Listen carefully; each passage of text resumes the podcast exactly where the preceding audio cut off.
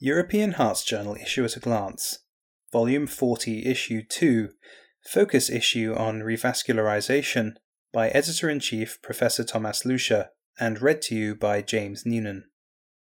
Myocardial Revascularization Guideline based Therapy Today. This focus issue on revascularization contains the 2018 ESC/EACTS guidelines on myocardial revascularization, authored by Franz Josef Neumann and colleagues from the ESC Scientific Document Group. Please see the 10 commandments in CardioPulse to get the main messages. In a current opinion article entitled Considerations for the Choice Between CABG and PCI as Revascularization Strategies in Major Categories of Patients with Stable Multivessel Coronary Artery Disease, Stefan Windecker from the University Hospital Bern in Switzerland and colleagues note that the 2018 ESC/EACTS guidelines on myocardial revascularization reflect the effort of the European Society of Cardiology or ESC and the European Association of Cardiothoracic Surgery or EACTS to provide up-to-date recommendations. Although myocardial revascularization is one of the best studied, with more than 20 randomized clinical trials comparing CABG and PCI enrolling approximately 15,000 patients, controversy remains due to imperfect or incomplete data. The synthesis of all the data indicates that the gap between CABG and PCI in terms of repeat revascularization, albeit diminished, has not been abolished with drug eluting stents, whereas differences in terms of recurrent ischemic events appear to be dictated by the underlying anatomical complexity, the presence of diabetes, and left main disease, with the relative benefit of CABG over PCI becoming more robust with increasing disease complexity.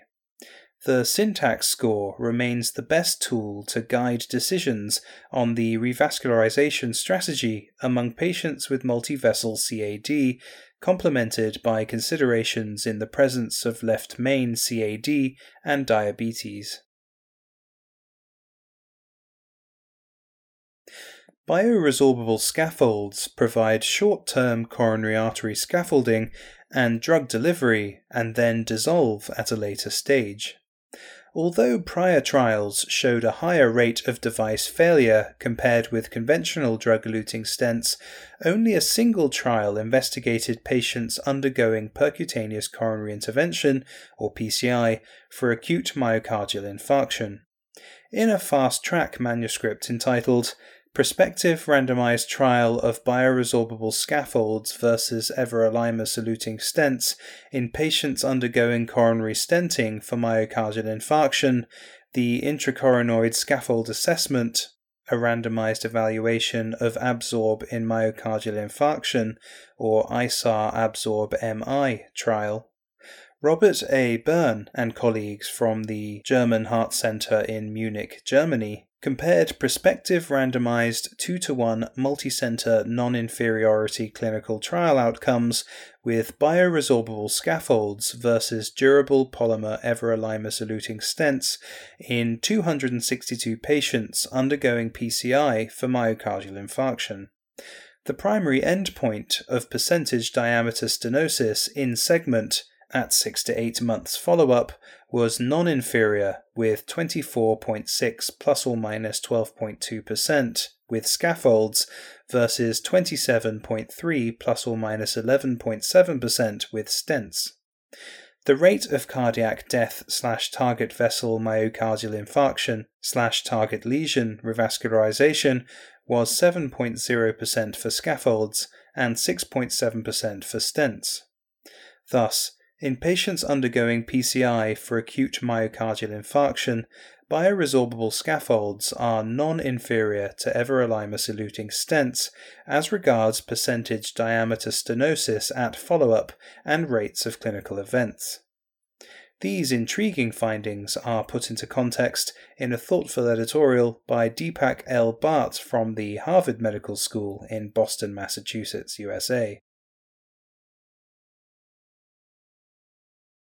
In a second fast track entitled Fractional Flow Reserve Guided Percutaneous Coronary Intervention versus Medical Therapy for Patients with Stable Coronary Lesions, Meta Analysis of Individual Patient Data, Nico Pijls and colleagues from the Catharina Hospital in Eindhoven in the Netherlands assessed a systematic review and meta analysis of individual data of 2,400 patients from the three randomized trials the effect of fractional flow reserve, or FFR, guided PCI with contemporary drug eluting stents on the composite of cardiac death or myocardial infarction versus medical therapy in patients with stable coronary lesions. After a median follow up of three years, a 28% relative risk reduction in the primary endpoint was observed with FFR guided PCI compared to medical therapy, mainly driven by myocardial infarction. This manuscript is accompanied by a thoughtful editorial by Takeshi Kimura from the Kyoto University Graduate School of Medicine in Japan. Although PCI is superior to anti anginal drugs, most patients still receive a variety of these compounds. To treat chronic stable angina, current guidelines recommend beta blockers, calcium channel blockers, short acting nitrates, or second line compounds such as long acting nitrates, ivabradine, nicorandil, ranolazine, or trimetazidine. Second line drugs are indicated for patients who have contraindications to first line agents, do not tolerate them, or remain symptomatic. In a clinical review article entitled Anti Anginal Drugs Beliefs and Evidence Systematic Review Covering 50 Years of Medical Treatment, Roberto Ferrari and colleagues from Ferrara in Italy notes that evidence that one drug is superior to another is missing. They performed a systematic review of double blind randomized trials comparing parallel groups on treatment of angina in patients with stable coronary artery disease with a sample size of at least 100 patients over the past 50 years in Medline and Embase. 13 studies fulfilled the criteria nine involved between 100 and 300 patients, and four enrolled over 300 patients.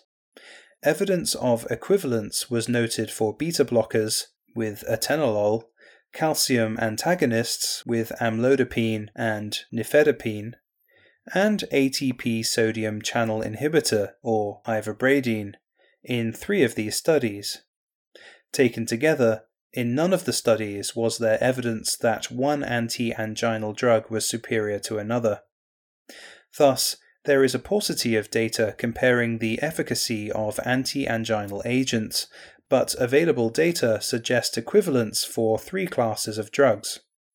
As such, current recommendations of guidelines are not based on evidence, but rather on clinical beliefs.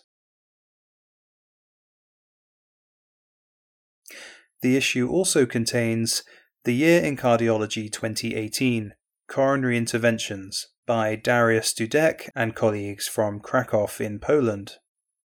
They note that PCI research focused on appropriate patient and lesion selection as well as optimal tailored procedural techniques and pharmacotherapy. This review summarizes the new clinically relevant evidence in this field from selected studies published in 2018. The issue is complemented by discussion forum content related to two recent articles of this journal. The first two contributions relate to an article entitled Oxygen Therapy in ST Elevation Myocardial Infarction, authored by Robin Hofmann and colleagues of the DETO2X-SWEDEHEART investigators. This piece is commented on by Wen Yu Hu and colleagues from the China Medical University in Shenyang, China. Hofmann and colleagues respond to this comment in a detailed response of their own. Two additional discussion forum contributions relate to a recently published contribution entitled Safety and Efficacy of Dual versus Triple Antithrombotic Therapy in Patients with Atrial Fibrillation Following Percutaneous Coronary Intervention, a Systematic Review and Meta Analysis of Randomized Clinical Trials by Deepak L. Bhatt and colleagues from the Harvard Medical School in Boston, Massachusetts, USA.